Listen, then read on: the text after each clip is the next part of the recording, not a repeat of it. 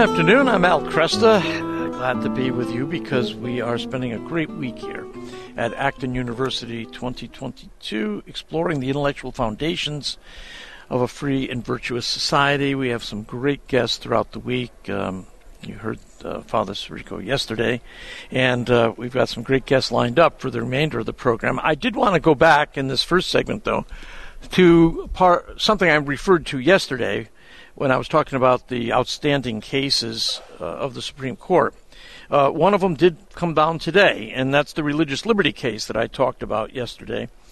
Uh, the let me tell you a little bit about this. Uh, let me set up the case because it's probably easier for you to understand uh, if you actually get a sense of uh, the difficult choices that parents had to make and the state of Maine's utter insensitivity to their concern. Uh, but we've got a case there.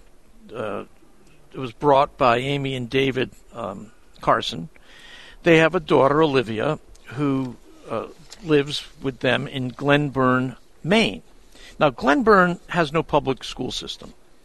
And so families with school age children uh, uh, are eligible for a school choice program that pays tuition at either public or non sectarian schools. Now, non sectarian essentially means non religious schools. So, in other words, they're going, they'll pay tuition at a public school and they'll pay tuition at private schools as long as those private schools are not religious, they're not sectarian, as they say. Now, about 5,000 Maine students are eligible for this program.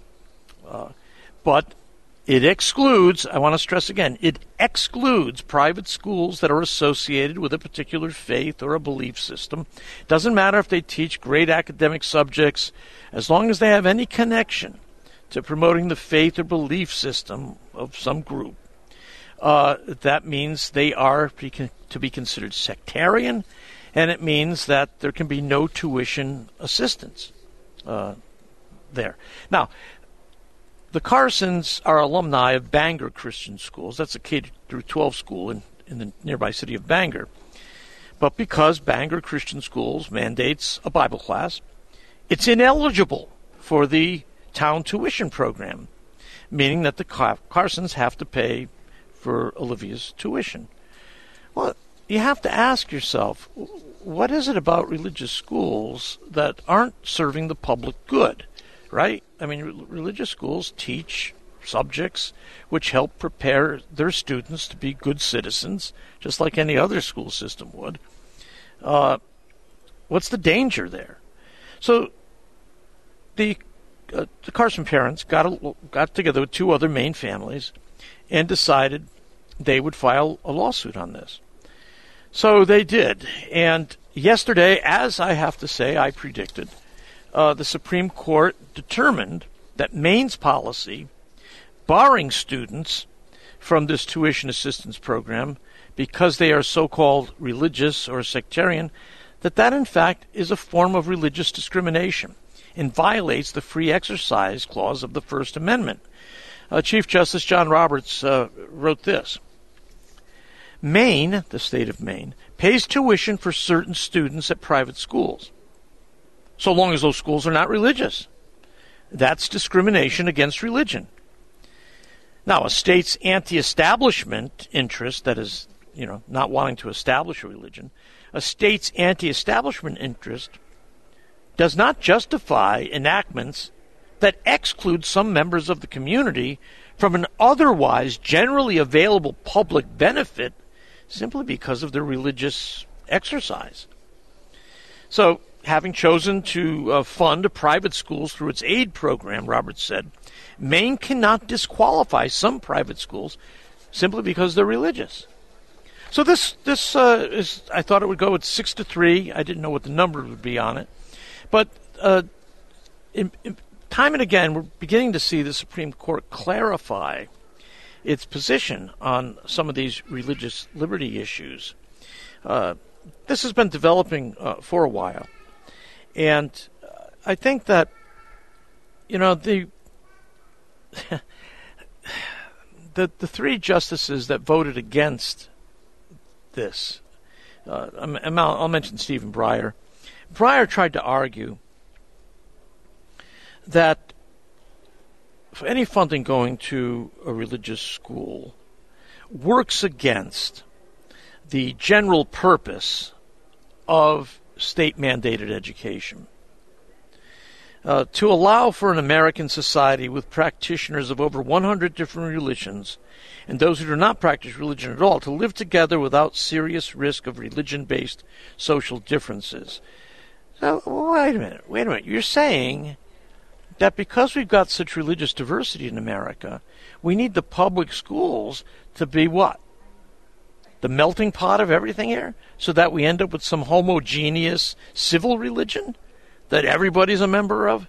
Are you saying that the United States, in its understanding of uh, principled pluralism, cannot tolerate uh, 100 different religions in a harmonious society?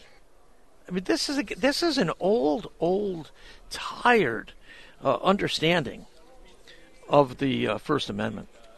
Uh, this is the mid 20th century saw a lot of this stuff, and it went. It, in fact, in the 1960s, when it began to reach the Supreme Court. But this was the idea that the public schools are meant to be quote the common school, and so if you're uh, Catholic, if you're uh, uh, Jewish, in this case now, if you're Muslim, you're actually a danger to the common school, right? Uh, because your Muslim identity, your Catholic identity, your Protestant identity is somehow incompatible with an American identity. As you know, if you listen to this program very often, I think there is uh, an unsettled question about Islam and American identity uh, I'm willing to grant uh, Muslim Americans uh, an opportunity to demonstrate that uh, you know faithful citizenship in the United States uh, is compatible with at least certain understandings of Islam. But it's looking at the history of Islam, it's not at all obvious that that's the case.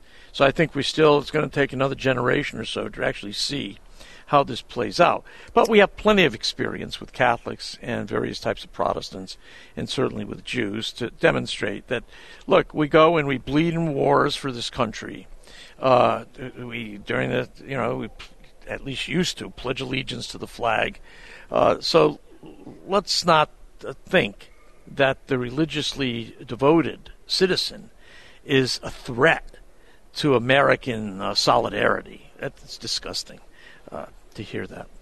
Now, each religious tradition has a responsibility, though, to retain its own uh, identity. Uh, you certainly don't want Catholic schools beginning to look like public schools. You want them to be Catholic schools. And uh, we had a situation in Worcester, Massachusetts recently where uh, Bishop McManus there, Robert McManus, had to strip a middle school of its uh, Catholic name.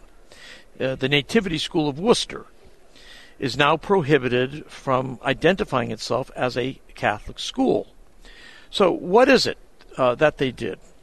Well, they they were flying the LGBTQ flag during Pride Month, and they're also flying the uh, Black Lives Matter flags.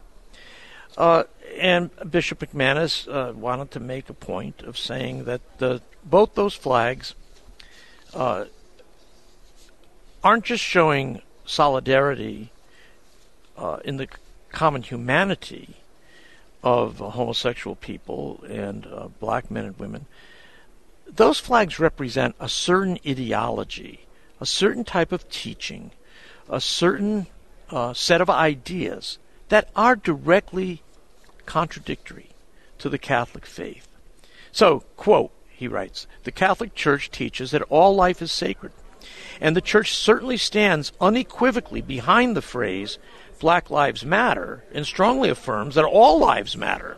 However, the Black Lives Matter movement has co opted the phrase and promotes a platform that directly contradicts Catholic social teaching on the importance and role of the nuclear family and seeks to disrupt the family structure in clear opposition to the teachings of the Catholic Church. Now, we've said this before. When this whole thing began blowing up, uh, a few years ago. We went and we went to the Black Lives Matter website, pulled down uh, pictures of its teachings and what it stood for and who it celebrated.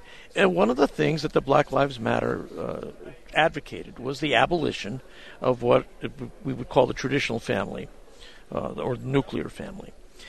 Uh, you can't have you can't be flying flags for organizations that want to abolish the family. It's that simple. Uh, the LGBTQ plus flag. Uh, look,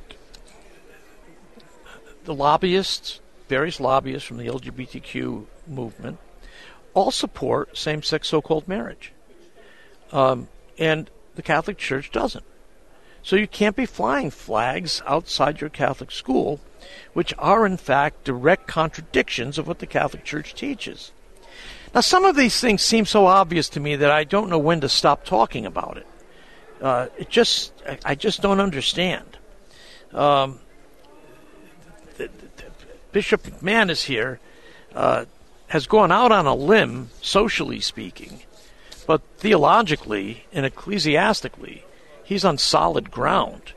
And we actually need more uh, bishops thinking critically about the identity of Catholic schools. Uh, I think we've all had the experience of various Catholic schools that are not proud of their Catholic identity, and they do what they can to actually downplay it. Uh, they want to be part of more politically correct uh, movements, and they want to be identified with certain movements that, for some reason or other, they think are uh, make for human flourishing more than the teachings of the Catholic Church.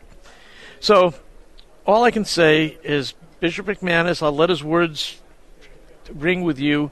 He said the flying of these flags in front of a Catholic school sends a mixed, confusing, and scandalous message to the public about the church's stance in teaching uh, on important moral and social issues. So, thanks, uh, Bishop. Uh, I know it's an awkward, uncomfortable position to be in. Nobody wants to strip Catholic schools of their Catholic identity. But you're only doing, Bishop, you're only doing what the administration of that school had already done. It seems pretty clear they had already dropped their Catholic identity. You're just burying it.